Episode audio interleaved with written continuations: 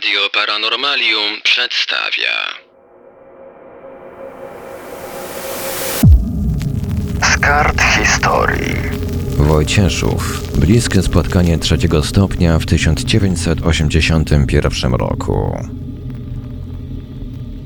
W Radio Paranormalium prezentujemy opracowanie autorstwa Damiana Treli. Wersja tekstowa z ilustracjami dostępna jest na jego blogu pod adresem czastajemnic.blogspot.com.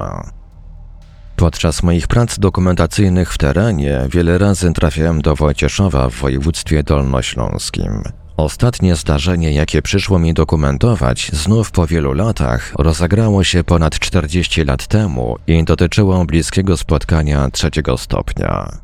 Poniższy przypadek miał ostatnim sztychem pióra trafić do mojej ostatniej książki UFO i niewyjaśnione zjawiska Dolnego Śląska, ale jego dokumentacja zakończyła się już po składzie książki. Można więc poniższą historię potraktować jako suplement do publikacji traktującej o wielu niezwykłych historiach, jakie rozegrały się na przestrzeni wielu lat na terenie Dolnego Śląska. Znów w swojej pracy reportersko-dokumentacyjnej wracam do często odwiedzonego przeze mnie Wojcieszowa. Podczas rejestracji pewnego przypadku jednej z mieszkanek tej niewielkiej miejscowości położonej w Sudetach Zachodnich u podnóża owianej legendami góry Połom, przypadkiem dowiedziałem się o historii Marii Z, rodowitej Wojcieszowianki, obecnie od lat mieszkającej w Niemczech. Maria w wieku 11-12 lat była świadkiem niezwykłego zdarzenia. Przez lata nikomu o tym nie opowiadała, obawiając się ośmieszenia. Relacja z bliskiego spotkania jej przyjaciółki zamieszkałej w Wojcieszowie, z którą Maria od lat utrzymuje kontakt, sprawiła, że wspomnienia sprzed lat powróciły. Dzięki jej uprzejmości nawiązałem kontakt z Marią pod koniec ubiegłego roku i przeprowadziłem długą rozmowę telefoniczną. Dzięki pomocy jej przyjaciółki udało mi się także dotrzeć w miejsce zdarzenia. Pora więc zaprezentować relację Marii. Jestem 69 rocznik. To był rok 81. Chodziłem wówczas do podstawówki. My mieszkaliśmy na Silesii, czyli w Górnym Wojcieszowie. Wówczas nie było tam lamp, więc nocą zawsze było widać piękne, rozgwieżdżone niebo. Z początku przeraziłam się, że oni mnie widzą. Jednak oni nie mogli mnie widzieć, bo nie oświetlało mnie żadne światło. To była ulica, tam gdzie znajdowały się kamieniołomy. Byłam tego wieczora sama w domu i wyszłam na podwórko. Lubiałam nocą oglądać gwiazdy, a tego wieczora była przepiękna, jasna i gwiaździsta noc. Przypuszczam, że gdyby to coś nie poruszało się, to pewnie nie dostrzegłabym tego. To był pojazd i przemieszczał się powyżej gór na tle nieba. Przód tego był przeźroczysty. Powierzchnia statku przypominała szkło.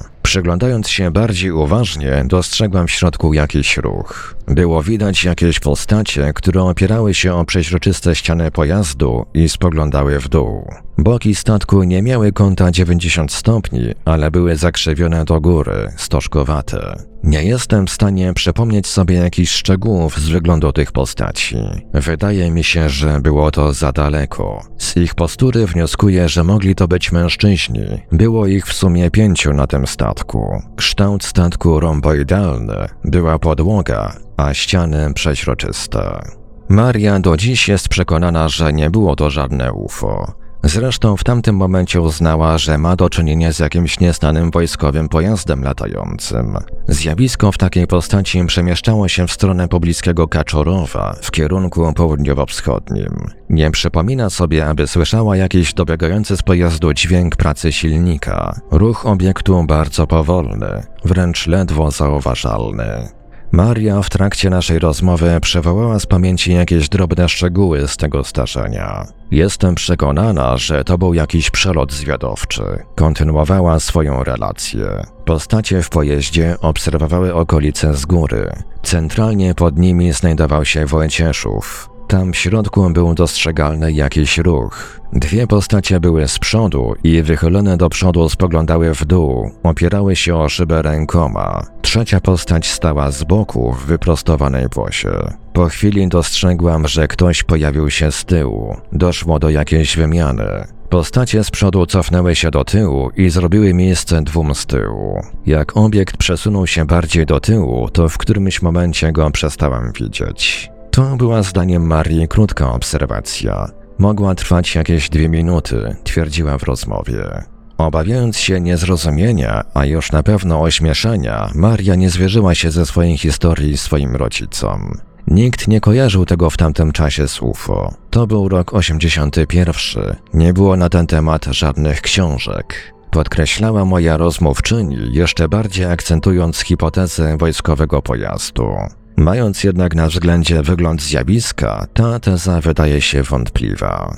Czy był to przelot krajoznawczy przybyszów z innych planet? Taki scenariusz jest dość dobrze znany z literatury ufologicznej sprzed 30-40 lat. Historia zdana mi przez Marię jest jedną z najstarszych obserwacji UFO z Wojcieszowa. Czytelnicy moich dwóch ostatnich książek mogli zapoznać się z wieloma innymi, nierzadko bliskimi spotkaniami z UFO. Dotychczas udało mi się dotrzeć co najwyżej do przypadków typu CE1 lub CE2.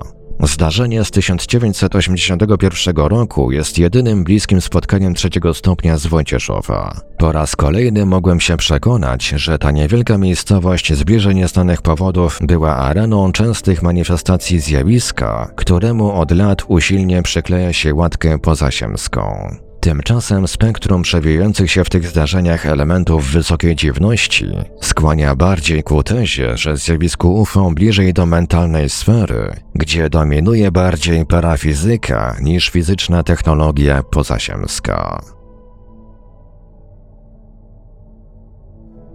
W Radiu Paranormalium zaprezentowaliśmy dźwiękową wersję opracowania autorstwa Damiana Treli. Wersja tekstowa z ilustracjami dostępna jest na jego blogu pod adresem czastajemnicblogspot.com. Czytał Ivelios.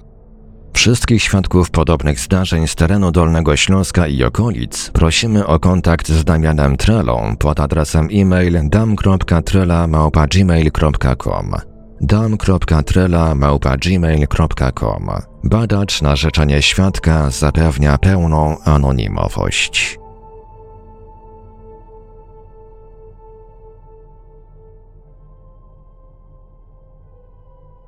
うん。